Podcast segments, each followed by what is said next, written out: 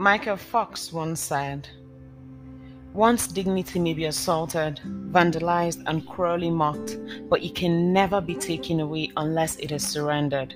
Welcome to Be Inspired with Victoria, where I talk about habits, ideas, and strategies you could use to improve your career, relationship, and life. On today's episode, I'll be focusing on developing your self worth. The journey of developing self worth is a deep dive into the diamond mines that lies underneath it is an adventure that gives us an opportunity to become richer, more successful, and above all, happier.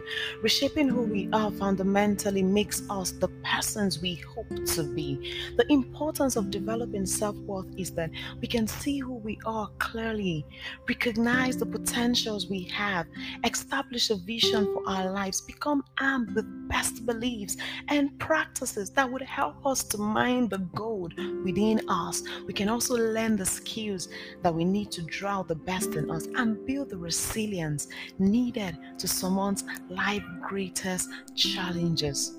Most of what we think we are are but a tip of the iceberg compared to the deposit that lies untapped within us. Most persons go through life only scratching the surface of what ought to be. Whether you choose to place value on yourself or not, it does not change the fact that things and people are always going to be expensive. So why not revalue yourself? Why not place a high worth on yourself? You see, this journey is an all encompassing one that starts from our minds to our emotions, psychology, body, perspective, and outlook towards life. We are only as good as our minds are. There is no you without a mind. Doctors all over the ages have been able to carry out very amazing procedures that transform looks, body type, and even internal organs, but never have we had the mind transfer process because the day that happens, a new person entirely is born. So it does not matter what you look like, feel like, or where you live. The most important thing that you have and that differentiates you from other animals is your mind. You are you and different from your pets because you have a mind that can receive and that can bring forth. Your mind has the capacity to bet things. Your mind is your mind.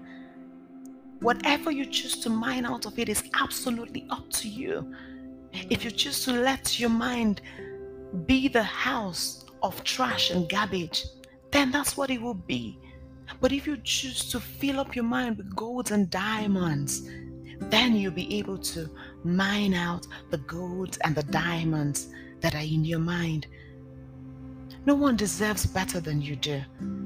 I know that sounded very selfish, but the truth and the shock of life is that no one actually deserves better than you. You deserve the best, and you need to place the best value on yourself. You need to place the highest value on you you are the real deal. You can start your journey to mining the gold within you by reinventing your meaning of worth, what worth means to you.